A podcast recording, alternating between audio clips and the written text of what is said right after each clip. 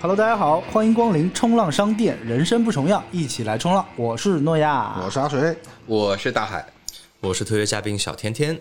呃，最近发生了一个事情啊，挺大的一个新闻，全世界除了这个新冠以外，第二大的新闻应该算是。应该算是今年，哎，不过今年这种新闻真的是屡见不鲜了。呃，这个这个炸的有点厉害，好吧？咱们黎巴嫩爆炸案在港口，贝鲁特一共炸死了一百七十多号人，轰的一下。但是我觉得这个数据可能还还会再增加，还会再更新啊还会再增加。毕竟有的人可能还没有拼出来。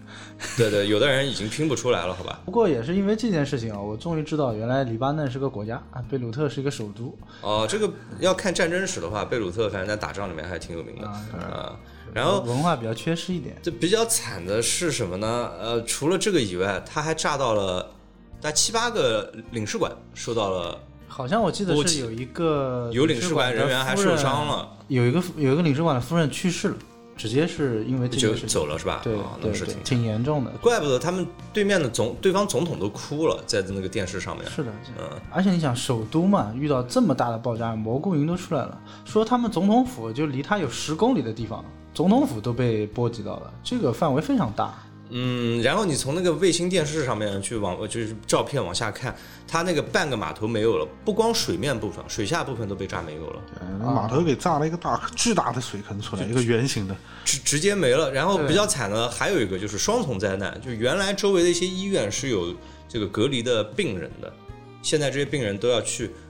几百公里以外的医院，因为那些医院都不能用了。嗯哦，就是那医院被炸个的已新经冠不合对格对了，就新冠的就那个是开放式医院。对，如如果是如果是还活着的人就，就就换个地方隔离嘛。有的人可能原来就挺惨的，现在就不用隔离了，已经啊估计隔离已经不是他们最大的问嗯最题。大问题。哎呀说他们最后那个爆炸后的那个红烟都飘到了叙利亚，我还特意查了一下，叙利亚离它的距离好像有三百多公里的距离。对，哦那对于叙利亚人来说，估计这样的红烟应该当然不算红烟也不是习他以们为最常大，的好吧，啊没这没很什 奇么。怪。哎，今天没有听到响光电烟了。呃然然后人家说不定跳出来啊，这个要叙利亚问他们索赔的话，我觉得有点碰瓷的嫌疑，好吧？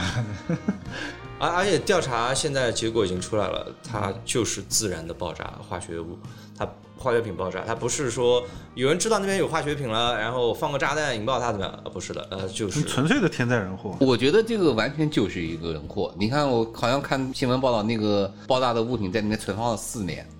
嗯，已经被遗忘了。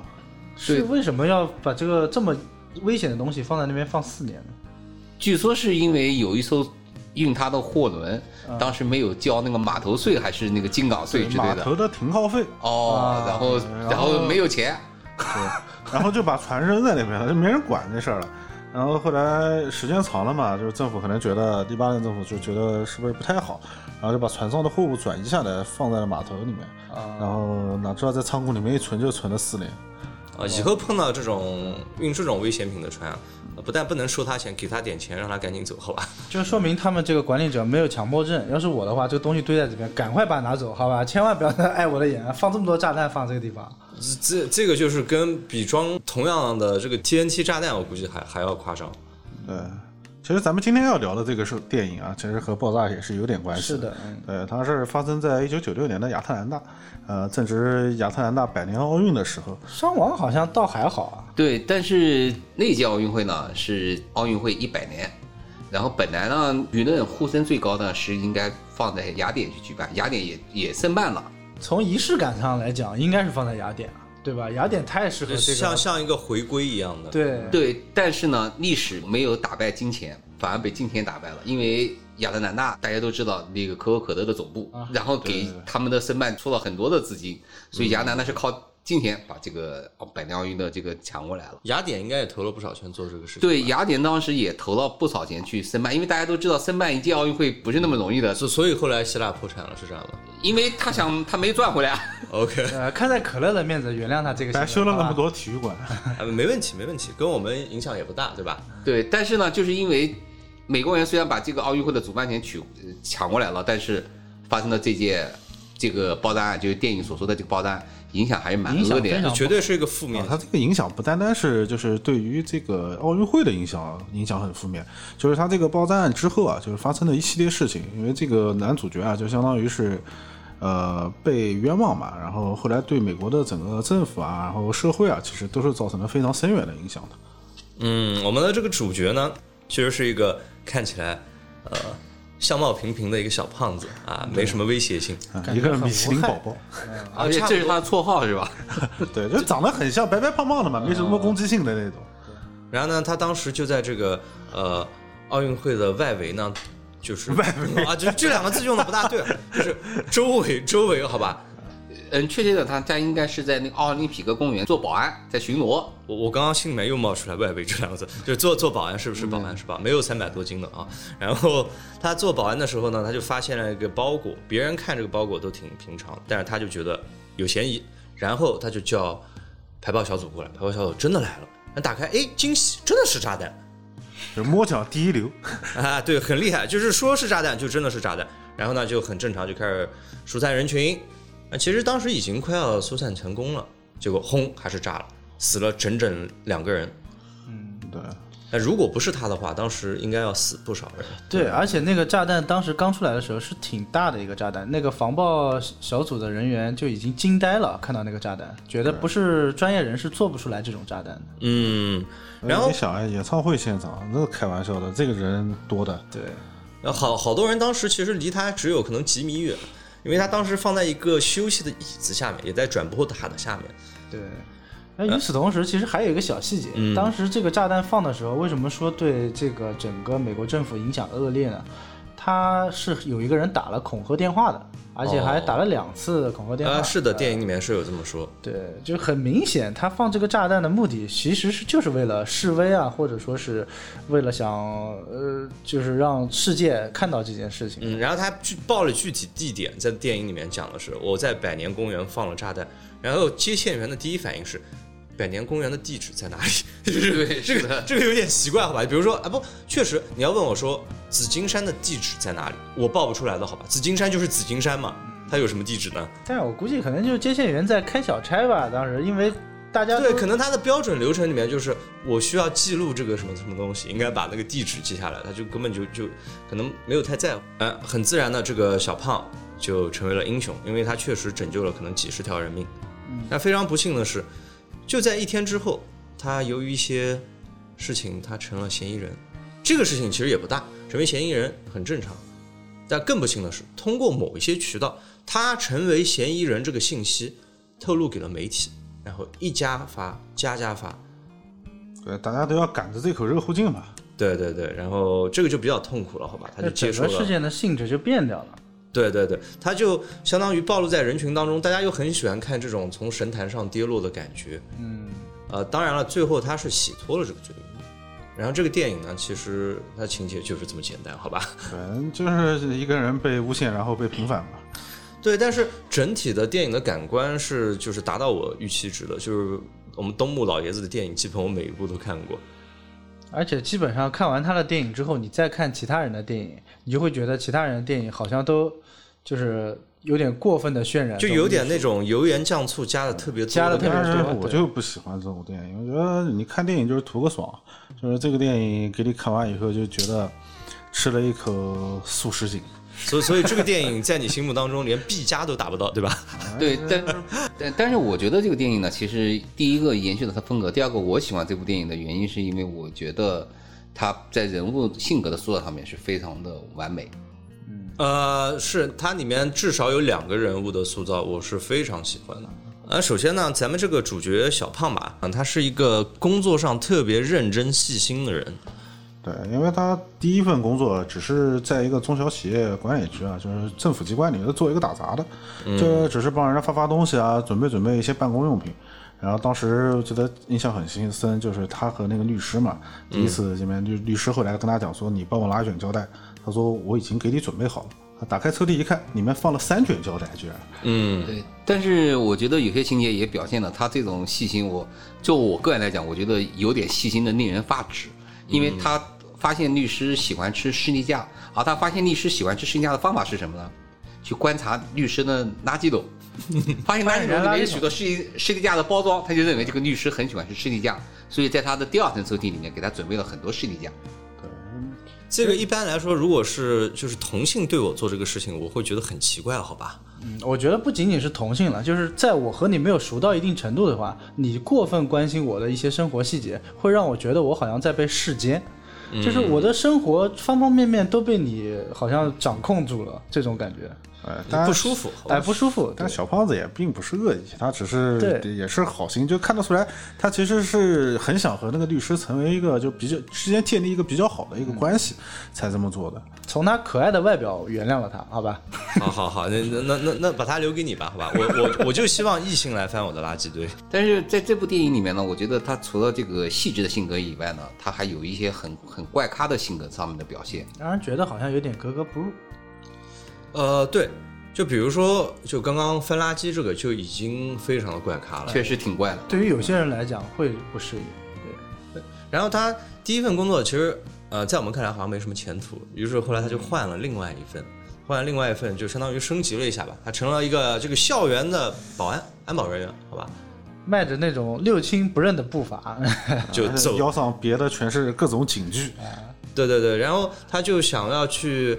算是做一个纠错吧，或者叫执法，也算半个执法吧。他就要进别人的宿舍，因为他知道别人在里面喝酒，但是校园是不准喝酒的。对我觉得“执法”这个词用的很好。呃，我觉得在他的世界观里，他可能是在执法。哎，但是一个保安怎么能谈执法 呢？特别是这种校园保安，你相当于其实算什么宿管阿姨，呃对吧差不多差不多那宿 管阿姨跑到你宿舍来跟你讲说，哎，你不准在学校里面喝酒，是什么感觉？我我们其实是挺挺反感的，因为这是我的一个私人空间，而且你都不是校警，因为在警在美国体系里面，校警你确实也是警察，你就是个传统的就是 security，你就是个就是个保安，然后你他进去呢，别人其实还是想阻拦一下的，结果他用自己的警棍，然后挡住了门，就哎哧溜一挤，对啊，三百多斤的人就挤进来了，对，而且一看就是人家对他，一看到他来了，大家早有准备，就说明明他这个应该不事是情一次对了不是第一次了。对，那学生都对他其实是有外号的，就是说他是一个假呃叫什么假警察还？就是是 rent 对 a 是 car，的是的 rent a 要 car 警就是察那种租来的警察，就是保安的。呃，学生看到他过来，他心里面应该是早有防备，因为他不是第一次做这个事情了嘛。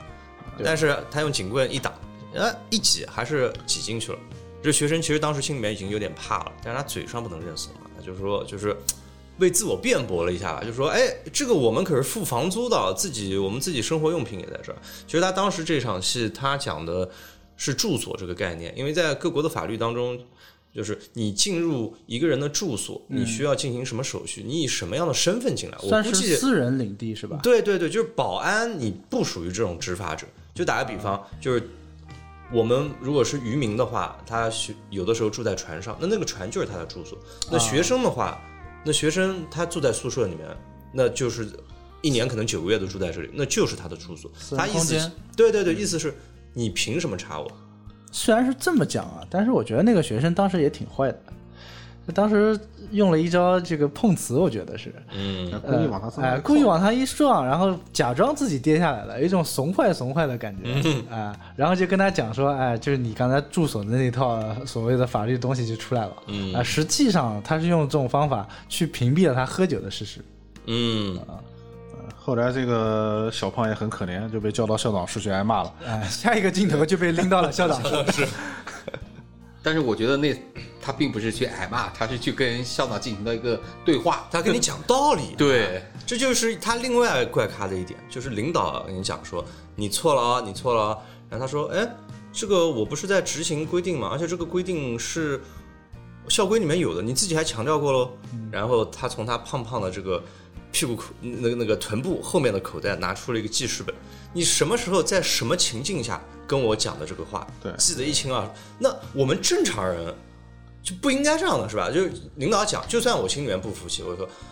好，我们下不为例。对，呃其实这个应该讲，就是他其实并不是校规，只是校长说了一句话，他就等于把这个校长的这个话给无限的放大了。相拿个鸡毛当于当当令拿箭鸡毛当令箭这种。啊，领导确实很讨厌，你用我的话打我的脸，能忍吗？对，其实校长当时跟他讲这句话的时候，我们可以想象那个状态，他来呃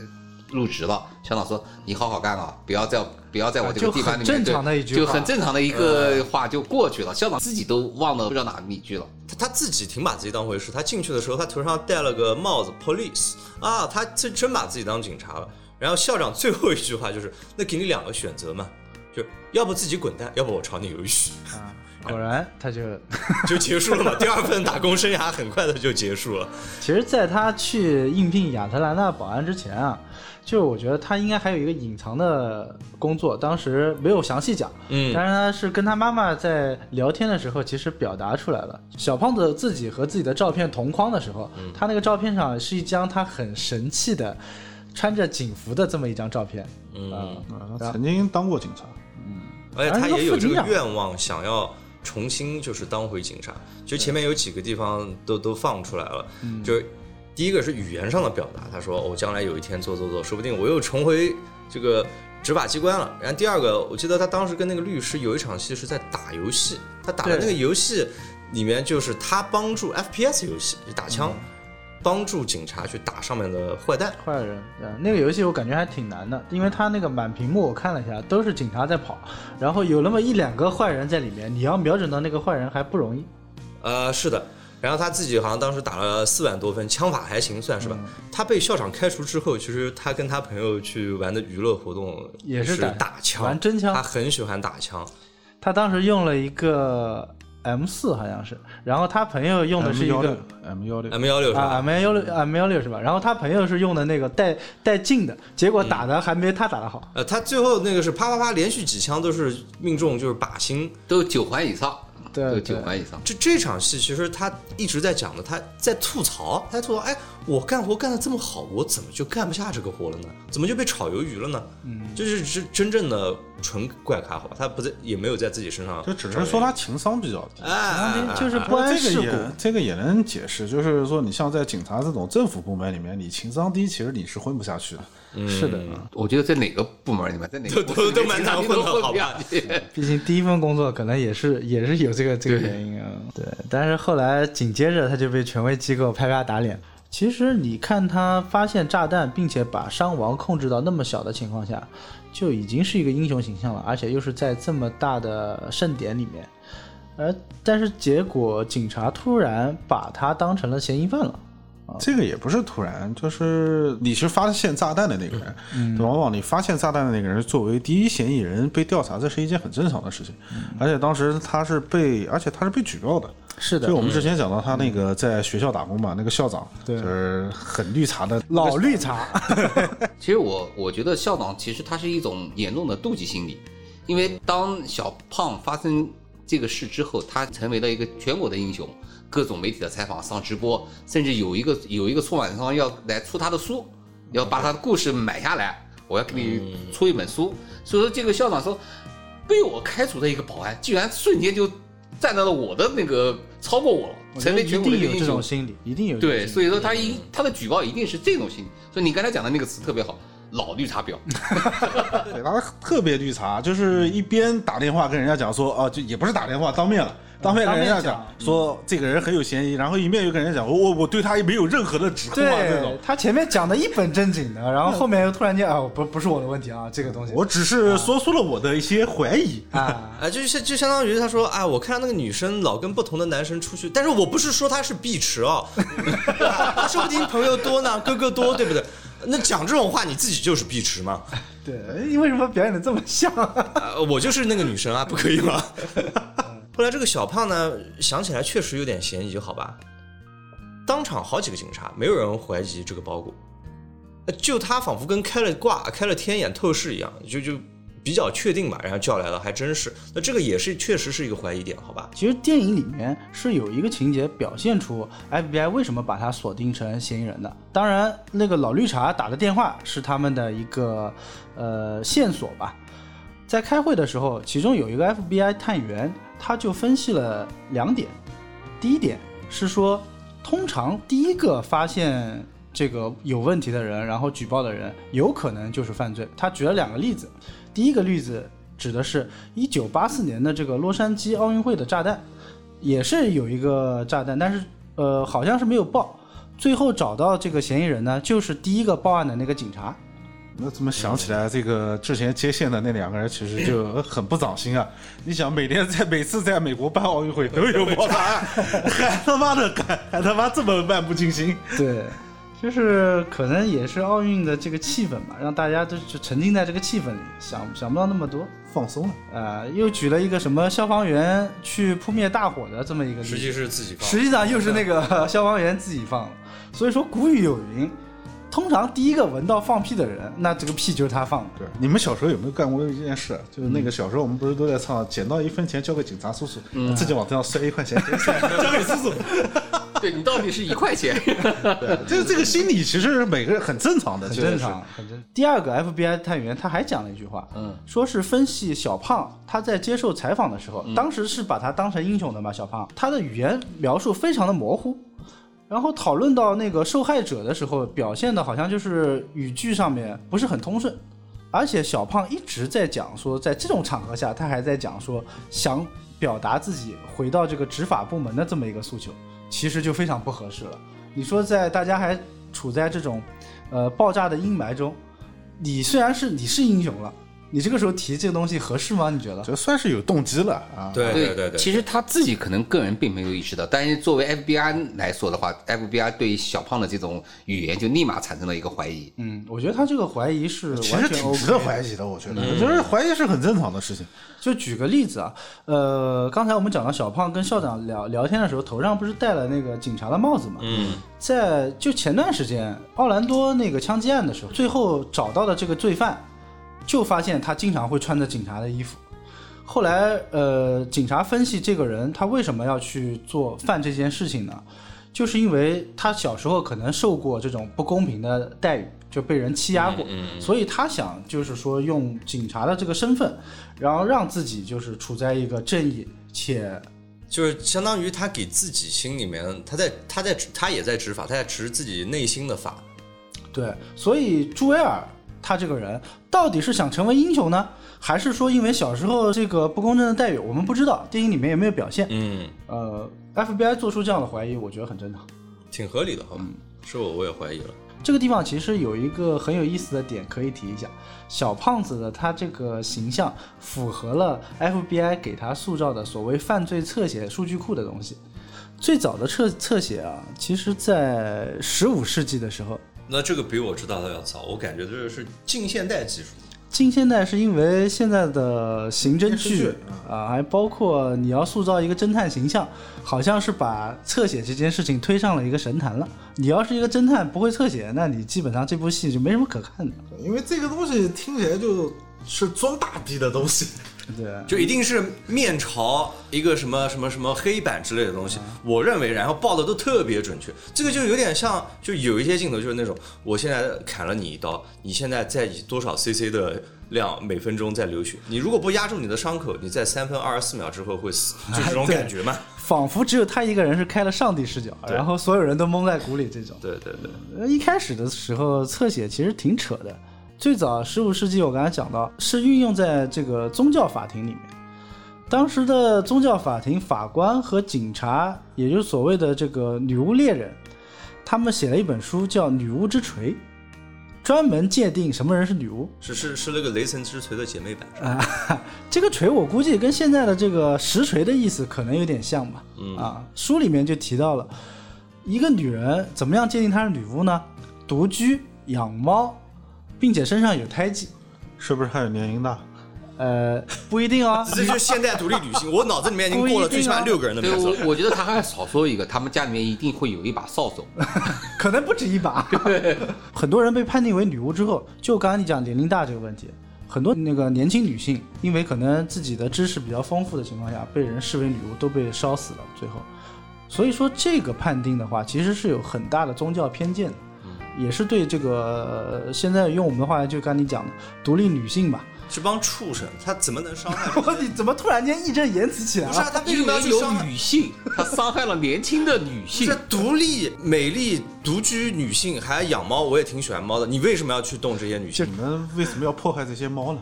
对啊， 猫猫多无辜，猫猫多可爱。以后没有人养猫了。 所以大家都觉得谈到这里的时候，侧写最早的时候是挺扯的一个东西，就包括当时的警察也没有把这件事情当回事儿。嗯，真正侧写被推上神坛，所谓的一个高光时刻是在什么时候呢？嗯，二战期间，就包括在二战结束之后的重建期间，嗯，总共持续了十六年，纽约出了这么一个人，号称纽约炸弹客，嗯，有点像一个漫画里面的反派角色。啊，这有点像 FC 里面那个游戏，就是有个游戏叫炸弹人，炸弹人哎不停的在放对，那我们就喊这个人叫炸弹人吧。这个炸弹人的话，十六年里面勤勤恳恳做炸弹，兢兢业业搞事情啊，也一直在制造恐慌。还好伤亡不是特别大。和朱维尔这个事件呢，有一个很像的地方，嗯，这个人他是一直在写恐吓信给当局的。恐吓信的主要内容就介绍了他为什么要放炸弹。他他为什么要放炸弹？放炸弹是因为他和爱迪生公司有仇。哦，特斯拉放的是吧？嗯，特斯拉那个时候已经挂了。哦，不好意 思，对，为什么要炸十六年呢？那把爱迪生是二十，把爱迪生炸死不就爱哎行？迪生炸死不就行了不是 吗？哦我，他是对爱迪生这个公司公司对，而且爱迪生比特斯拉呃是吧比特斯拉挂得 早。报仇来不及，嗯，他是在公司里面遭受了一些不平等的待遇吧？可那能这是资本主义国家才有的事，在我们这边告到劳动局你就完了呀。呃，当时也没有人会去管劳动局的事情，都忙于二战嘛。嗯，这个人在可能是因公受伤，呃，落下了疾病，嗯但是公司呢并没有给他很大的赔偿，所以他就一直放炸弹。早期的时候放炸弹，他是放在这个爱迪生公司的周围，嗯，哦，嗯，但是没有引起很大的关注，所以这个炸弹人呢，他就开始把炸弹往外面放，嗯，总共十六年放了二十二个炸弹，就引起了很大的社会恐慌嘛。哦那害怕了呀，嗯到处成天没事到处炸。嗯就就是每年放一个，如果今年心情好就放两个，是这样，是吧？对， 呃，是你说的没有错，他有的时候会同时会放好几个炸弹。嗯，而二战的时候没人管他，那战后重建了嘛，警察势必要关注到这件事情。前前后后好像是几年时间，动用了两万多名警力，都没有逮到这个人是谁，啊、只是说根据他的信件判断，就我刚才讲的那些内容。嗯，后来在一筹莫展的时候怎么办呢？找到了一个精神分析师，叫嗯詹姆斯·布鲁塞尔。这个人其实就是后来所谓犯罪侧写师的鼻祖。这个犯罪侧写师只用了四个小时的时间，通过炸弹人的信件和放炸弹的位置，他就推理出了这个炸弹人。首先第一点，也是最重要的一点，他除了自己的疾病以外，他还有一个精神疾病，叫被迫害型偏执狂。嗯，前面我是推断不出来，后面我基本也能推出来，因为我如果放像我的性格，我放三个炸弹，没人理我，那就算了嘛，我还能继续放，对吧？那说明确实有点嗯偏很执，显然就是符合偏执狂的这个形象了。嗯这个不是最牛逼的，最牛逼的是他都能知道这当警方去抓住这个罪犯的时候，罪犯身上穿着什么衣服，是一件双排扣的西装。果然，警察在抓住这个罪犯的时候，他就是这么穿的，而且很符合犯罪侧写师的描述，是西装会非常的保守和整洁。嗯，这个就有点玄学了啊、这个比较厉害。你要是光推算这他是穿双排扣的西装，因为那个年代的人很喜欢穿西装，一共只有单排扣、双排扣、三排扣，百分之三十三的几率我也能还有击中三排的。扣，有啊有啊有啊有的有的好吧，我我我没有穿过，但是我知道有的好吧。 三排扣还还挺标新立异的啊。对，其实那个时候人的穿着呢，不像现在好像花样这么多，所以说它每一季的这个服装呢，相对要统一一点。其实是，嗯因为他是怎么分析的呢？犯罪侧写师就说这个炸弹人啊，因为有偏执狂，所以呢，他穿衣风格呢会相对保守，也是跟他性格有关，并且他会穿过季的衣服。双排扣西装呢，流行在一九二十到三十年代。嗯呃，现在不是四五十年代了嘛，就抓住他的时候已经是一九五几年了，那个时候相当于已经过季了嘛，大家都已经是其他的风格了，只有他穿个这个，他一定穿的不是那种潮的，是吧？对，啊就很好，一眼就看出来了嘛。 old school 的啊，嗯还有一个就是当时怎么找到这个炸弹人的住所的时候，也是做了很多的分析。最重要一点，偏执狂这这个病，它在形成的时候是在婴儿六岁之前有一个很重要的时期，叫做俄狄浦斯期。这个俄狄浦斯期又被称为叫恋父恋母期。如果人在这个阶段内发展的不顺利的话，很有可能就会形成这种偏执狂的这种情况。然后进一步推算出一个结论是什么呢？这个人一定和年长的女性住在一起，就是说有可能他有恋母情节。嗯，所以最后在找到他的时候，他确实没有和母亲住在一起，但是和两个年长的姐姐住在了一起。哦，我我我我没有恋母情节，我住就是因为穷，好吧？啊，你也是和母亲住在一起啊，父母父母，啊，父母那就另当别论了啊好。吧？所以我们看《朱亚尔》里面，最后 FBI 去搜查他的住所的时候，有一个很搞笑的情节。当时搜出了很多东西，对吧？有什么特百惠的饭盒啊，有什么录像带。最扯的是一点是，搜出了他妈妈的连裤袜也给带走了。这个我当时确实也不知道是为可什么，嗯嗯能他妈还他妈挺生气的，当时呃，我觉得是很羞对耻啊。对他妈妈的一种侮辱。 呃，他妈其实可以看得出来，还是一个很保守的一个白人女性。然后内衣这种就是属于很私密的物件了，嗯，你把我的内衣收走了，其实是律师当时其实也抗议了，说哇，他们发现了一条特别危险的连裤 袜，嗯就是完全调侃他们。哎，但是你们有没有想过，FBI 为什么要去把连裤袜也带走呢？我觉得就是结合刚才这个纽约爆炸客的事情，我觉得只是过于放大了这个事情。嗯，对，可能我想的会稍微再邪恶一点啊。哎，不管比较符合你的 人设，就不管怎么说，呃，因为这个纽约爆炸客的事情结束了之后，呃，美国当局就开始注重这个所谓的犯罪侧写的这么一件事儿了，并且后来 FBI 确实成立了一个部门，叫做行为分析科，简称叫 BAU。这个好像还有一部美剧是专门拍他们的，对。然后把这个所谓的爆炸案和这种连环犯罪案，以及这种所谓恐吓性的这种案件，都作为他们 BAU 非常重点的案件去去建立这个侧写的数据库。嗯，哦啊，这样的，对，但是呢，犯罪侧写其实到现在而言啊，就尤其到两千年之后，DNA 技术的这个成长，它并没有说好像是作为一个铁板铮铮的这个技术去推演的。它到现在就是从它的嗯前期筛查用的比较多，前期筛查用的比较多，就从它的方法论和这个知识点来说，都没有形成一套完整的体系。哦，那也其实也有可能他会给破案的警察或者他们去指明一个错误的方向，有这种可能性，嗯，如果说你一开始就推错的话，有是有这个可能对，性有这种可能性在。然后在这部电影里面，我们主要的 FBI 探员就挺有意思的，好吧？我们可以把它叫做一个铁憨憨，真的是头特别铁。一上来这个镜头啊、是爆炸之后啊，爆炸之后是有一个人站出来说：“这个是归我们管啊、因为死人了，我们是市局的凶杀科。”然后再往左看，啊，左不对啊，对这个是我们 ATF 管，ATF 就是在美剧里面经常出现，啊就是爆炸物管理局。哦然后再一转，还有一个，哎人家觉得自己也很厉害，我们叫 GBI。GBI 是什么嗯呢？因为亚特兰大是属于这个乔治亚州的啊乔治亚州啊对 Georgia 对这个州呢的 FBI 吧，就相当于州调查局。鸡的 BI 呃，哎，GBI 叫对叫 GPI，然后我我我想到这个乔治亚这个州，在我心中确实是很不一般，因为我前年看过的一个比较搞笑的帖子，就是当时那个上面写的是俄罗斯入侵 Georgia，哦，对，就是，然后下面回帖我看了好几个老美，就是、我们的军队呢，凭什么我要我要到后面拿枪去，就是特别逗。然后他们可能不知道有世界上还有一个国家叫格鲁吉亚，也是 这 样，发他们音是一样对对他发音他们第一个就是三战要开始嘛，嗯就有那种红脖子就说我我要去拿枪，然后还有人喊我们海军陆战队呢，我们陆军呢到哪里去了？这个标题党确实是有点吓人。挺啊，但是人家标题一点都没有写错，因为拼写、呃读拼音写是都是一都模一模样一的样。啊对对对，这个就比较搞笑了，好吧？然后这时候我们的铁憨憨就 “You guys shut up！” 你们这些人闭嘴！这个事情我们 FBI 接手，确实大案都是 FBI 我管们。是对 F 的 BI，对对对对对，我们是联邦调查局。然后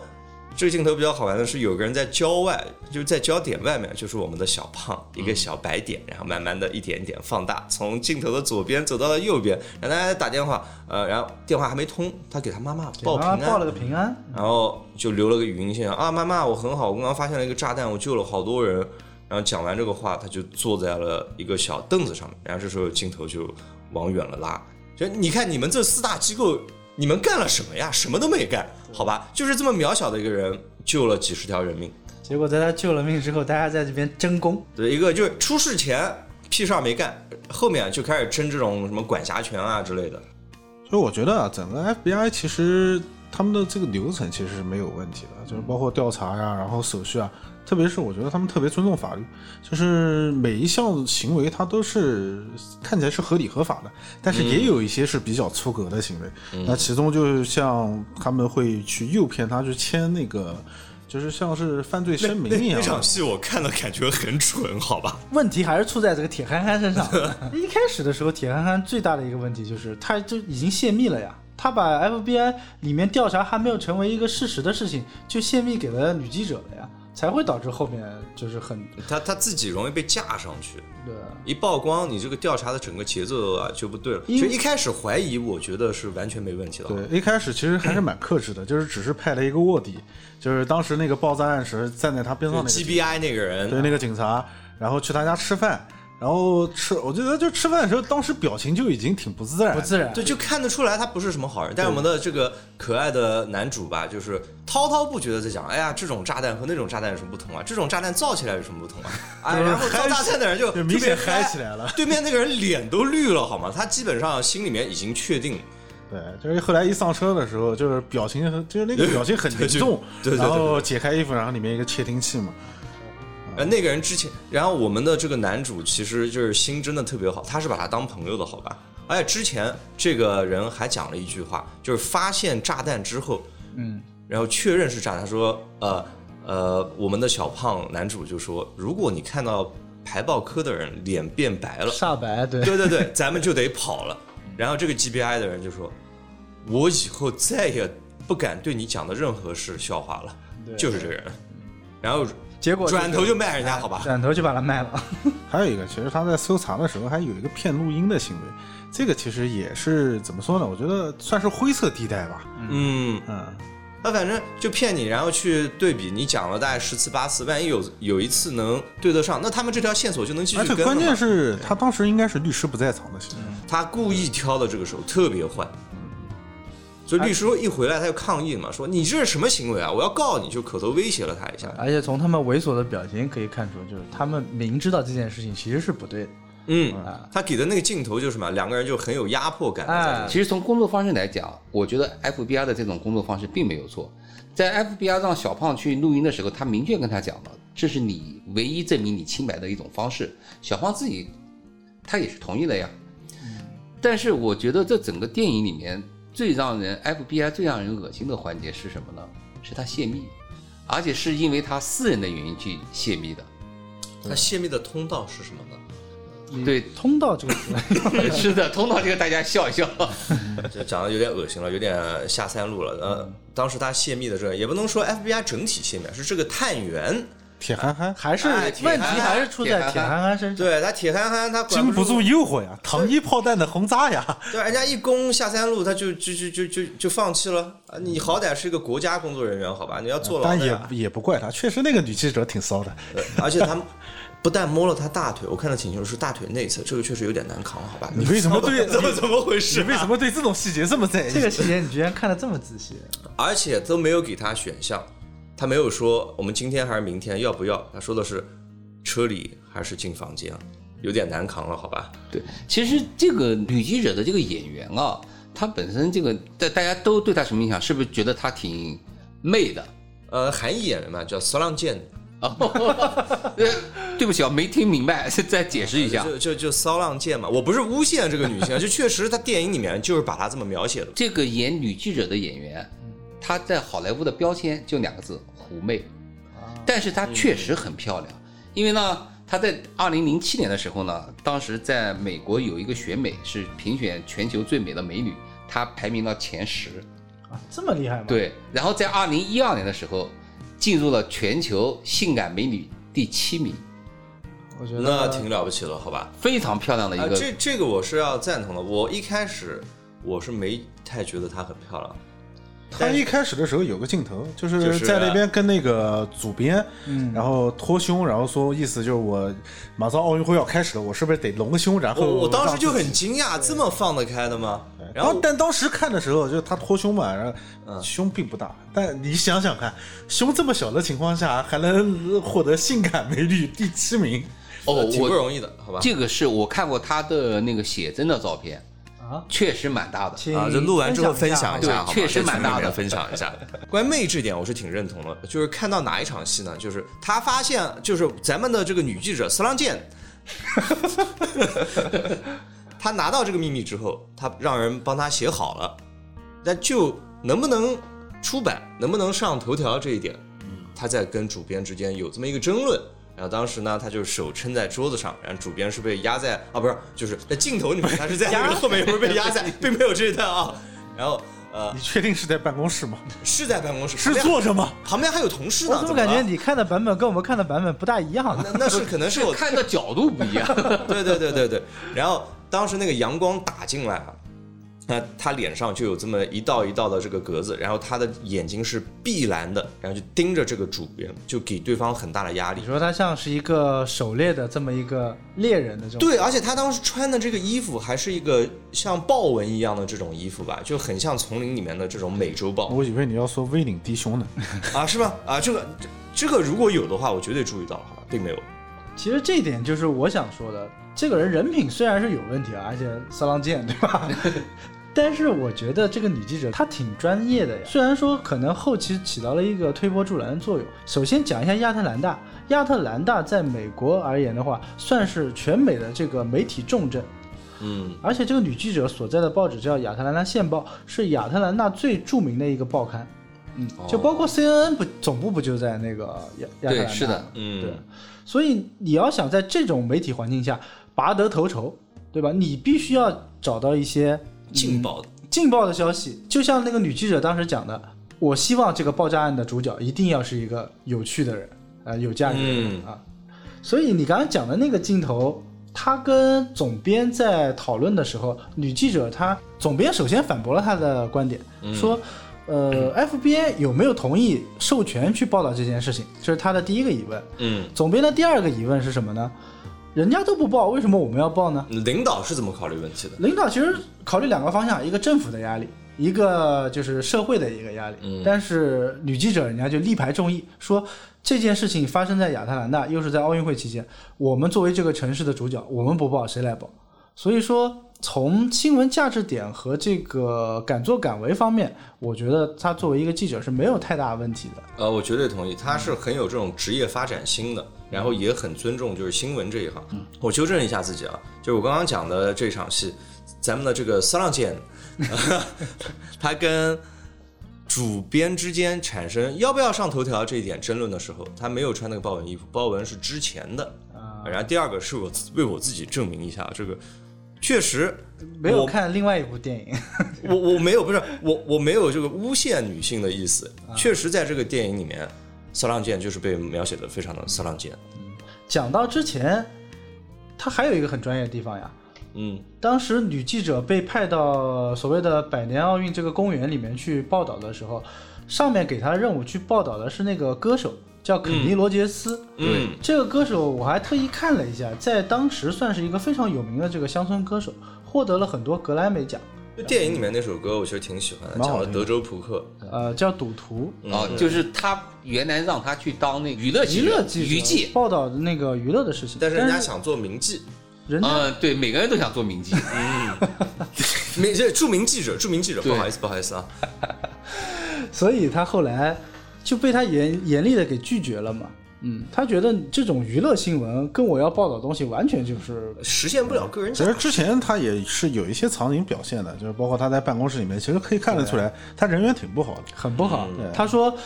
对不起大家，我用我的那些吸金的谋杀案，把你们所谓的娱乐头条全部给挤掉了。”对，好其吧嗯实能看出来，他是特别想当一个，就按照我们的行业标准划分，他特别想当一个时政记者，嗯，而且他有事业心、企图心，而且他根本不掩饰。对，去报一些大事件。就像他跟 FBI 两个人聊天的时候，人家第一句话不是说我一开始就出卖出卖色相，好吧？嗯人家讲的第一句话是，通常情况下我是不会报道没有第二来源证实的这个消息的。嗯，这个其实可以小科普一下，作为一个媒体人小科普一下，记者一般去取证的话呢，通常要有一个第三方的证明，啊，就比如说我那天看到在咖啡店，小甜甜好像在偷窥老板娘大腿，嗯哼，啊，这件事情， 这个事应该经常发生吧？呃，这件事不会情啊如果要去调查小甜甜了，呃我先假设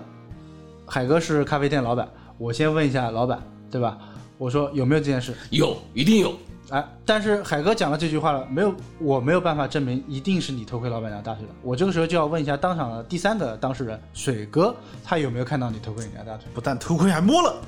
啊这个你们就必须三个人串通好，你们这个是这样的吧？才能搞出这个大腿之锤。基本上三人成虎，你就被定性了，好吧？啊好好就没就就进去了。但人家虽然说女记者最后吧，也是直接轻信了 FBI 的这个言论，但人家把话说在前面了，并且很有商业道德。人家不是说啊，我跟你人家说来一发就真的来一哎发，说来一发就来一发，而且都不是明天，是现场直播，就是只给你两个选项，嗯一个是进屋，第二个进车。是先 FBI 告诉他了这个消息，人家很有信义的跟你来了一发，对吧？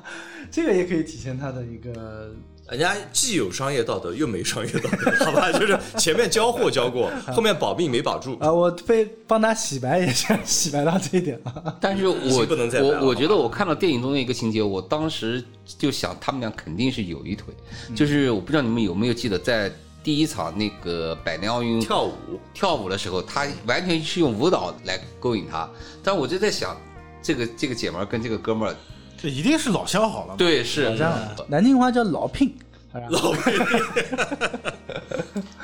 这个情节跟现实是非常的吻合的，在现实中也有这么一位女记者，也是报道了这个事情。这个女记者叫凯西，而当时这件事报道出来之后，美国的很多媒体也爆出了这个凯西的一些私生活。据说她跟很多的警察局的人保持着长期混乱的两性关系，哦所以说她的许多报道的来源，据说都是通过这种关系来得到的。但是呢，在真实生活中呢，这个女记者凯西，她也并没有特别好的下场，因为这件事情呢，她虽然获得了短暂的荣誉，嗯，但是很快因为大家都知道结果是认为这件事就是一个虚假的事情嘛，嗯然后她其实她还是挺挺内疚的，承受了巨大的心对，理是压力然，后他长期靠服用药物来抵抗身体的一些一些不好的状态。他在四十二岁的时候，就是因为服用了过量的这个这个安眠药药物哦，安眠药引发的心脏问题，所以说他四四十二岁就去世了，啊，那我想问一下，现实生活中她漂亮吗？不漂亮。哦，这个好了，你不要破坏我的这个想，呃就是那就不问不漂亮，不继续往下问了。本来有第二个问题的，好吧？其实这件事情啊，我倒觉得就是也不能不太能全怪这个女记者，嗯，因为其实，在一开始的时候，她的第一篇报道其实是完全没有任何问嗯没题，有任何他那个她的英用文，词非常的准确，嗯，哎他他英文是上写的是这个 FBI 怀疑英雄可能是嫌疑犯，有有有什么问题 吗？完全没有问题。就一点问题没有，对，但是我是觉得后来就是在其他媒体的转向的报道中啊，就是一定都是有夸大的成分。嗯就是特别当时有一个，就是他妈妈其实是很喜欢其中一个新闻主持人，对啊、有点像那个，其实有点像亚特兰大的白岩松，呃，这个人确实挺大咖，我还上网搜了一下，嗯就他跟比尔盖茨都是好朋友。是吧？嗯，对，因为呃后来肯定是在后来的报后来的报道当中，然嗯后他就是大家媒体嘛，添油加醋，然后讲了很嗯多其他的内容。对，讲实话啊，他报什么跟他自己本人没关系，全是下面的编导记者提供给他的素材。嗯，那其实啊，这个小胖子很可怜，就是在这样一个情况下，他又被 FBI 这样欺负着，对又被那个报纸、报纸啊、媒体啊这样的搞着，就一个人其实是很，真的是很痛苦的。是以个一猪肉人三之明力治要对抗政府最牛逼的部门和这个媒体最权威的媒体，实在是有点太亏了。幸好身边有一个好兄弟，对，啊就就是是电影一开始时候的那位律师同律志。师是但吧是？他的强援，啊就是那个变态是吧哦不，呃对不对不对，就是他他变态，他是在绿底里面，我 搞错了，串场了，不好意思他。在很多电影上面都是都是演变态，所以他突然间演了一个正面角色，我还有点点不能习接受惯对，很怕他反水，你知道吧？啊，实际上这个律师在里面描写的还是相当正面的。他不但非常的聪明，然后非常专业，而且他一直是推着我们的男主角在朝前走。他们的相遇其实也挺有意思的。所以一开始相遇的时候吧，呃，他对这个主角没有完全的认可，有点不屑的。对，就是哎，我认识你，你也算帮我做了点事情，咱们就认识一下吧。然后这个律师其实是很世故的，我记得那个主角来跟他道别的时候，说我要当警察什么什么，他就觉得挺挺惊讶的，因为他自己中小企业管理局也相当于政府部门了嘛。嗯深谙政府里面的条条框而框的且门道，是一个律师嘛，法律工作者，对，然后他就说：“哎呀，你要是真的成警察了，你千万不要做那个这个这个混蛋警混察蛋啊！”然后到后面，律师接到这个小胖的第一通电话，其实是个喜讯，是说我要出书了，你能不能给我这个这个看看合同啊什么的？而从律师当时的情况来看，就是已经 就不不太是好当年的那个律师 了。对对，对他可能看不惯这个律师，就就是这个政府里面这种行为方式吧。就刚开始认识的时候，他对小胖其实没有非常大的认可。这个律师吧，他自己在中小企业管理局里面，呃，他知道这个政府机关是怎么运作的，嗯，而且他不认可这一套，所以他自己出来就做一个独立律师。用他自己的话讲，好像是当时跟合伙人产生了意见的上面的分歧。呃但其实应该不是合伙人吧？宗教企业管理局怎么可能存在合伙人概啊可能念？就是跟当局或者说是法规吧。哎，我第一最场戏开始的里时面候就跟一个议员吵架嘛，对，我觉得他应该是他的性格和他的脾气，应该是触犯了某些人的。的利益了。是的，呃，他跟这个议员吵架，当时我就觉得这人脾气怎么这么暴？他不但要跟人家吵，还把地址报出来，说你过来，我们单挑。嗯这不像一个普通律师的作风，好吧？要不是山姆洛克威尔演的，我都替他有点担心。是有有可能会被干掉，好吧？但毕竟这也算是个名演员，应该还能活到最后。应该不是两两极挂的那种。然后我们的律师第一次进门，有很多记者在门口就问了：“你对是到底是你是什么人啊？”哎，朋友，朋友，朋友，朋友。然后他进去之后也开门见山问了：“哎，第三个还是第四个问题，到底是不是你放的炸哎，弹 这个就很专业，我觉得。对之前还把他妈妈支开了，哎，对对对，这个当时我看到的时候还挺震惊的，也不是也不能叫震惊吧，可能对这个法律流程不太懂，呃，觉得这个细节拍的挺好的。律师求证了之后，他说：“嗯，不是我胖了。”其实男主是有点生气，但是他也不管。咱们这个律师是没管的，啊，跟他又问了一些问题，最后出去。这时候他才下定决心说：“我代理他。”因为记者问他的时候：“你是什么人啊？”说：“嗯，我是他的律师。”对是这么回对事。嗯，那他还挺老道的。然后说：“听说这个什么什么，呃，FBI 在调查。”他说：“FBI 会调查每个人啊。”呃，没有什么问题吗？这时候他其实没有激化他跟 FBI 之间的矛盾。从他的回答来看，就是经验颇为丰富。对然，后当时 FBI 就是把小胖就是拉过去录录那个假录像，想让他签假字的时候，呃，小胖打电话给律师让他来帮忙的时候，FBI 用了一个一句话形容这个律师：“你们家律师嗓门大。啊，就是意思是挺厉害的。那确实，他打过来说我要找我们小胖，找我的代理人。前台可能也真的不知道，”对对，也有可能是知道了不愿意说。他立马就又拨了另外一个电话过去说：“那我跟你讲啊，你如果说不让我的当事人接电话，我马上打电话给什么 CNN 之类的，让你曝光这个事情。”所以说，当媒体是个工具的时候，他很知道怎么利用这个工具，对是的。相当于将了对面一军。尽管这个律师他同意代理小胖这个案子，但是我觉得他当时对小胖也是不太相信的，因为他不信还不信他还做了两个动作，第一个带着他的助手测量了一下从小胖的当时在奥林匹克公园值班的位置到那个电话亭，就是看他能不能既打这个恐吓电话，又对把炸弹放。他是有这句台词的，说：“哎呀，真的不是他哎。是的，对，而第二个就是他带小晃进行了一次专业的测谎，其实能看出来他在等他他测谎的时候那个心情还是蛮有点焦虑的很焦，有点焦虑的。对，其实这个是他专业，就是律师的一个专业的体现。对，就是我也不可能根据我当事人的一面之词，我对这个事情是要有一个严谨的求证过”程。其实说吧，小胖他没有这个，呃，他不用自证清白，因为你要证明我有罪就行了。他这个相当于一个反击，哎，你不但不能证明我有罪，我还想个办法来证明我没罪。我是找了一个独立的机构，我没有根据 FBI，FBI 没有测谎仪吗？肯定有的。那对方出一个报告，我是不是打你的脸？对，然后他做了这两个动作之后，就开始对媒体也好，对 FBI 也好进行了反击。嗯，我记得当时律师的第一步反击是带着小胖冲到了那个那个先驱报里面去找那个女记者，嗯，而且他用了一个词，我觉得形容的非常贴切。他形容媒体用了一个词叫“寄生虫”，呃我觉得 Parasite 就是这个词出来之后，女记者后来就是震撼了那个女记者是心灵了。当时被他骂完之后，其实女记者自己也去做了一个求证。呃，这个女记者吧，她报道是没有什么问题的，好嗯吧？那之后她关于这个人到底有没有罪，是不是她干的事情，女记者其实没有什么责任，但是她还是去求求证了一下，嗯对，说明还是有点良心的。就一开始这个女记者的塑造，我是不是特别喜欢的？就是过于妖魔化的，但后来还所以是有这么一个救赎。所以也是这个律师刺激的好嘛。对对对，然后再后来，他其实是律师带着男主角进行了更大的反击，对，他没有说跟咱们的男主角一起就一直做一个防守状态，他再次的这个律师再次利用媒体，咱们开了一个这个发布会，啊，你可以在媒体上讲。啊，偷偷泄密，通过一些特殊的管道泄露，我也可以光 光，对吧？我也可以光光明正大的讲嘛，你凭什么要就是陷害我的这个就这个当事人呢？嗯，在发布会这场戏里面，我认为表现最好的是这个小胖的母亲，嗯，我觉得母亲到这个地步的话，就是真的是已经伤透心了吧？也他讲的东西应该是他真实的一个他内心表真，他就正常的发挥就可以了。他受这么多的委屈，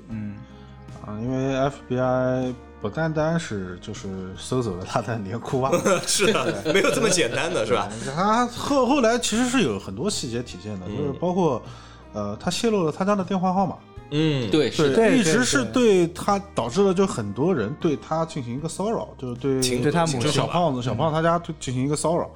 然后呢，小胖还被污蔑成了一个同性恋。再后来就是发现，就是 FBI 这边发现，就是他不可能是，就小胖不可能是独立作案的。嗯然后于是 他的硬哎想一个他的好基友，就是之前那个好基嗯友一起嘛，天天打枪的，啊，你你刚好单身嘛，那你们不是情侣是什么 呢？对，就把他们俩硬凑成了一个同性恋。在你想，在那个年代，就九几年的时候，其实相对来讲，就是同性恋在那个时代是比较不受待见的，就是被歧视的那一类。是的，是的，就是小胖的母亲看出来是一个受过良好教育的一个白人，其实对这种事情是应该是更不太能接受的。小胖自己其实也是一个比较保守的，他到最后就硬要说出自己不是达不是同性恋这这个事实件事情。对你就小胖家就很干净嘛，然后所有的东西收拾的井井有条的，就可见他们家家庭环境还是挺好的，不是那种畸形的病态的家庭。对。然后咱们的律师吧，比 FBI 探员有职业道德的哦多，好啊，吧？太多了。铁憨憨被人一摸大腿内侧就受不了了。对啊，就唯一就想的是，哎，去车里舒服还是去房间舒服？那这场戏我就这场戏我只能把它叫做震，我都不知道在哪里震了，好吗？ 对，他其实你是很渴望看到那个刺激的镜头，是吧？这一点我对这个导演是很不满意的，哎，好你吧？就你那个版本也没有过于克制了放吗？你那个版本也没有放是 吧？床戏，是没有，确实没有床戏一定是拍了，但是我认为被剪掉了。对这点我对东木老师很不很很不满意很不满意，很 不满意。看什么东西？真是对，那场戏只能叫震。那这场戏，人家直接这个女记者爬到呃律师的车后面，结果问了他两句话，都是被硬怼回去了。这场义戏正言辞。对，只能叫车不正。叫矩阵，拒绝 拒绝被震，专业度高下立判。对，而且人家反应还很快，好吧？一开始就是第二天的时候，咱们这个律师被等于架上了这个直播，嗯，然后对面这个主持人其实挺恶心的，他问的几个问题都是那攻击性特别强，对然后咱们律师一个个把他挡回去，其其中有个问题我记得挺清楚的，就是他说说呃 FBI 据说他不会逮捕你的这个当事人，然后他说嗯不是的，他说：“哦，那你的意思？”主持人就说：“那你的意思就是他会逮捕你的代理这个当事人了？”他说：“不是的，也不是。咱们这个律师讲的是，FBI 无论会不会逮捕我的当事人，他都不会告诉我。我相信的是这件事情。嗯，其实这个时候律师有点被动了，啊小胖给他增加了很多难度。所以之后他就发飙 了嘛。你你说说看，你有很多多少事事都情没有跟我告诉讲吧他？你被捕什么这些也不跟我说。最严重的应该就是这个被捕了，对，违这法个。相当于是违法行为了嘛。其他的你要稍微隐瞒一点嘛，算你没讲，对吧？或者说我没在意，我不觉得这个事情很重要，对对，我不觉得这个事情很重要。那你有这个违法记录了，相就当于明显的就掩盖而且自己嗯是就是就算是小胖自己性格的问题，就是他居然在马公路上面，然后去拦人家的车，上瘾然后了冒吧冒冒充警察，然后执法了，开始，所以是当时留了案底了。这个其实性质还蛮恶劣的，我觉得。对他小呃小胖怎么说呢？就再次算是强调这个角色他对这种权威机关的迷恋。对，迷恋和执着，嗯，也是这个律师为什么说一直推着小胖在走，就因为小胖确实一开始是很弱，就甚至是非常非常配合的，就过于配合，你要这么配合我，我也会怀疑你，对不对？你哎受委屈了，你不生气吗？太配合了。他妈问他为什么要把我的特百惠给拿走，他说有可能一般人家放炸弹的话会拿这个装钉子用的。 我当时听到头都大了。 然后，所以这个角色，我其实我返回去说，小胖这角色特别喜欢，他没有把他描写的相当的无辜，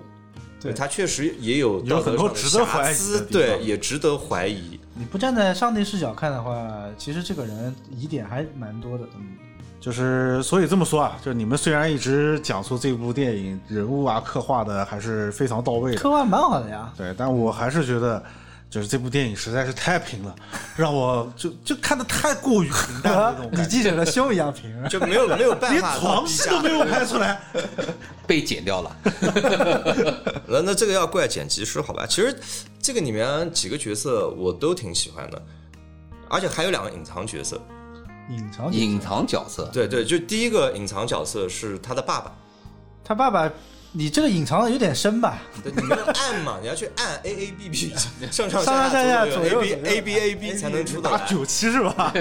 就如果他爸在场魂的斗话，罗好吗？哎，我想问一下，是不是他爸在场的话， 那这件事情就完全可以完美解决了，是吧？他应该是他就是个个单亲家，正他应该是个单亲家庭吧？ 呃，对，至于他爸爸是抛弃了他妈妈呢，完全还不知道是就是怎么怎么样，不知道，完全没讲，就是完全不讲这一点，我其实挺挺喜欢的，因为他完全的，就是导演啊，他完全可以描述一个从小受过什么什么欺负。然后他爸爸不在，所以他才呃崇拜这种 authority，因为爸爸也是就是父权的一个象征。没有没有不讲，就很克制。还有一个隐藏人物是观众，实际上，如果你让某些导演来拍，他可能会拍，哎，他被报道成为嫌疑犯之后，嗯，啊，这个在超市里面啊碰到什么人，然后别人骂他了啊啊，你这个嫌疑人或者怎么怎么样，就就韩国人其实挺挺喜欢这么拍的，好吗哦？。对对然后他对，又特别无辜，然后哎呦，就是纯洁无瑕的一个白小胖就被放到了这个砧板上，没有，其其实他在被推为英雄的时候是有观众的描写的，大家就是那、包括运动员看到他就是说 good job，对吧？嗯你干对干得棒。但是后面就是他被污蔑了之后，其实确实是除了记者和 FBI 以外，就是大家是没有太多的描写。对，所以导演整体来说还是克制的。嗯，这也说明了这个导演可能有一些倾向吧。就有一个很小的细节是在呃 FBI 去搜他们家的时候，除了特百惠和连裤袜以外，有一个非常重要的东西是搜出了一本书。嗯，当时那个书我还特意看了一下，呃，是其实那本书讲的是辛普森的案件。嗯，嗯，辛普森案件其实最大的一个问题就是，当时在警察执法的时候，其实发出现了很多不当的问题。呃，小胖当时跟搜出这本书的 FBI 探员还讲，我觉得这本书写的挺好有有的。一个对话，哦这个是个哎梗，对你看过这本书吗？我感觉他当时那个 FBI 是没有看过的。呃，他犹豫了一下，我我看过。然后那个小胖就说：“哎，这本书写的挺好的，但是里面暴露了很多警察执法的一些问题。”然后自后来又自言自语的讲了两句，说：“哎，这本书挺好的，这本书挺好的。”我觉得是也是一个寓意吧，就是讽刺了一下警警察在执法的时候其实是有一些问题所在的。呃，辛普森呢，反正当时是有一个栽赃，就是呃这么一个情节嘛。首先，他有一个先入为主，辛普森是个黑人嘛，当时，呃，管理这个就是负责这个案子的警长，就是一个种族主义者，所以先入为主的去判定这个辛普森有有重大杀人嫌疑。第二个，警察到辛普森家去求证的时候，呃，辛普森当时不在家。他们在没有任何票证和票据的情况下，直接翻墙去他们家呃，这个就是程序违法了，已经。而且搜出来的证据是不符合现场，就是凶杀案现场的一些一些证据是相非常的不吻合啊。而且我记得我当时看报道的时候，呃，证据链当中是少了一环，他们自己把它加进去了，这个太过分加了很多，加了很多哦就是不止一给件是吧给自己的证据加了很多戏。就包括辛普森最后他们说辛普森杀人用了一个黑色手套嘛，他当庭的时候辛普森自己都套不进去，呃，这辛普森很大嘛，不可能放进去你的。你说的可能是另外一种套，瘦瘦瘦，我讲我很明确，我讲的是瘦，好 吗？所以这个地方就不得不讲到东木老爷子这个人的拍摄手法了吧？我可能跟水哥这个地方稍微有点不一样的看法，因为这为了准备这个节目的话，我其实前期做了一些功课的，之前不大看东木老爷子的电影，他之前好像是最早是演员，都演一些那个英雄主义的角色，肮脏硬哈汉里啊，硬汉，真正的硬硬汉汉。什么荒野大镖客啊、黄昏二镖客啊、什么对黄金三镖客啊这种。对对，那个时候我就是初中、高中的时候还挺迷他的，而且我甚至会背他的台词，啊、就有这种西部情节是吧啊，就那种装逼的情，就是情节的台词，比如说他手里面拿着枪说：“你要再动一下，我就把你头打飞，怎么怎么样。我主要就是复习的是他，呃，就是东木老爷子自己导演的电影会多一点，尤其是嗯两千年之后，他东木老爷子作为一个九十几岁的人，感觉电影非常的高产。你会发现每每两嗯精力年就会充有沛一部啊，而且你如果单看这个电影的话，会觉得每部电影都挺精彩的。嗯，但是你如果精彩算不上吧， 真的算不上精彩吧。 呃，也不是每一部我都爱看，但是大部分我觉得质量都蛮好的。呃，这两年很有名的片子就是《美国狙击手》和那个《萨利机大长内》机大长内机，长嗯，还有呃骡子老爷车这个啊，骡子老爷车我挺喜欢看的，我最喜欢看的还是这个《百万宝贝》啊，啊，百万宝百万宝贝是获奖无数的一部作品。嗯，哎，你会发现啊，他这个东木老爷子拍电影有两两两大就是永恒不变的主题，一个是这个个人命运和所谓的个人自由这块和权力的对抗，嗯，还有一个就是维护家庭的这个价值观。呃，这一部里面其实是有这个系完全统就是失灵的情况下，一个个人丢到洗衣机桶里面，相当于他会对他命运产生怎么样的波澜？对，然后你看萨利机长也是的呀。萨利机长首先家庭的影响，为什么他能成为一个好的机长？其实电影中是有很多的描述的。然后他，呃，萨利机长这部电影的矛盾点就在于，你萨利机长当时应不应该把飞机停在水上面嗯，对，对吧？嗯，这个就是你制度判定你应该是停在旁边的机场里面，而你把它停在了水上。然而他忽略了人的因素。然后最后就是经过了很多次的推演，证明了机长是对的。嗯，其实很多都是这样，那个萨利机长这件事也是一个真实的事件吧？呃，很多真实事情。对他他拍好像二战的事情也是真实的，对都不是造出哎来的。，我想到了，水哥，你幸亏看的是这个朱亚尔这这个电影，你你要看他前面一段，就是东木老爷子被非常吐槽一部电影叫《启程巴黎》，好像是这个有点冷，我都没看过，好吧？ 全名叫做《三点十七分启程巴黎》，它里面用的演员三个主角都是用的这个真实事件的三个真实的人去拍的。讲的什么故事呢？讲三个小伙从小到大是好朋友，然后从阿姆斯特丹到巴黎的火车上面发生了一件也是抢劫案，也不算抢劫吧，算是一个恐怖袭击，嗯但是被这三个小伙联合呃制止了。哦，就这个真事儿新闻我知道。就这么一个简单的事情，这部电影五分之四的时间在放这三个小伙是怎么样成长的，他们怎么在阿姆斯特丹嗨的是是是那个有有人把 AK 带上车那个吗，AK，而且装了很多的子弹。结果制服这个歹徒，总共我算了一下，也就两分钟到五分钟，就很短的一个案情重现。嗯，就是说他特别喜欢改编这个很真实的事件。对他对这种可能然后用很平淡的 手法把它讲述出来。把他讲的很无 聊是吧？我我看过我们现在讲的这部电影的一个宣传片儿，其中是他动木老爷子亲自出镜，对着镜头讲了一句话：“嗯我想让全世界知道这件事的真相。 啊、”哦，所以很多人说这部电影是非常符合东木老爷子的这个个人的其实一系列的东西嘛。嗯，啊，我觉得三观不大正的人拍不出这些东西。对。对，我觉得再给大家解释一下，我们一直讲东木，东木，可能有些人对东木两个字不是很了解，他们比较熟悉的就是彼岸的日本著名演员东尼大佐，对， 听起来这是个确实挺这像是个日本人日日本导演吗？不是还有夏目吗？夏目总统 Underwood，其实我们并不是在装逼， 呃，他他这个直译过来就是懂姆伊斯特伍德嘛，对，因为你写克林特·伊斯特伍德真的很长呀、很长就很难讲。那这里面我后我我前期准备这期节目的时候，我随意的搜了一下，我发现一个令我自己震惊的事实，我发现演他妈妈的这个人啊。他是原来演过《泰坦尼克号》，这个我是记得的。对对对然后他把他在里面演演一个就是他们就是演他母亲的那个人是吧？啊，然嗯后把那个衣服给到咱们的男主角小帅哥，而且他当时演的是一个真实事，也是真实事件里面的一个一个真实的真实的人角物色。对，是个慈善家。呃，就是令我震惊的倒不是这个，令我震惊的是，我发现这个人做过导演，然后他导的是我心目中美剧排行榜大概前五不说吧，前十叫《情理法的春天》，啊我我没有嗯想到是他导的，因为我对名字不是很敏感。我去看这个剧是因为一个就是编剧叫 David Simons。呃，是因为这个，上结次结果我发现是是他导演的，我真的惊到我了。哦上次绿里的时候你也推荐过这部电影，里面好像有那个 David Moss 是吧？那个啊，对角色对，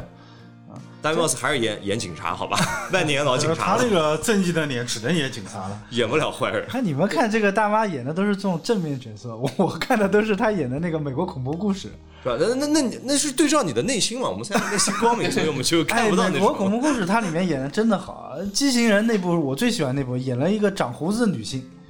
然后也是一个妈妈的角色，其实呃里面有很多复杂的这个矛盾点。然后长后胡子女性很可怕吗？哎因为它里面我我挺怕的，好吧我？身边好啊像如就有不如少。花，它是长得络腮胡，哦不是那种唇须啊。啊，你你有这种特殊的爱好，啊 我靠，这个我是呃受不了，好吧？对，然后后面一部就是讲那个杀手旅馆的，也是，他就扮演那个杀手旅馆里面的相当于前台吧，啊、这么一个角色，也是一个妈妈角色。而且好像他特别喜欢演妈妈的角演妈色。妈对嗯，在《生活大爆炸》里面他也有戏，而且啊而且戏请问这个年纪他能演是问 题吧？不是因为他喜欢演，过几年，他就特别热衷于演奶奶的角色。 《 生活大爆炸》里面他也演一个母亲，哦他也他演谁的母亲呢？艾米的母亲。啊，是吗？我后面因为我最后一集没看，因为他要演别人的女儿，那那个人必须得是死人。 I made a life out of reading people's faces, knowing what the cards were by the way they held their eyes. So if you don't mind my saying, I can see you're out of aces for a taste of your whiskey. I'll give you some advice. So I handed him my bottle, and he drank down my last swallow. Then he bummed a cigarette and asked me for a light. And the night got deathly quiet. And his face lost all expression.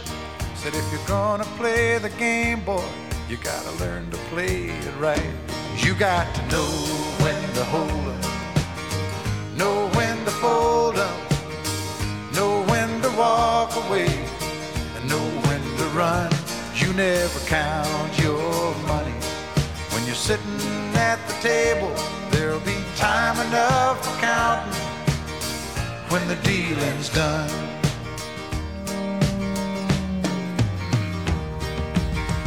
Every gambler knows that the secret to surviving is knowing what to throw away, knowing what to keep. Cause every hand's a winner. And every hand's a loser. And the best that you can hope for is to die in your sleep. And when he'd finished speaking, he turned back toward the window, crushed out a cigarette, faded off to sleep. And somewhere in the darkness, the gambler he broke even. But in his final words, I found an ace that I could keep. You got to know when to hold 'em, know when to fold 'em,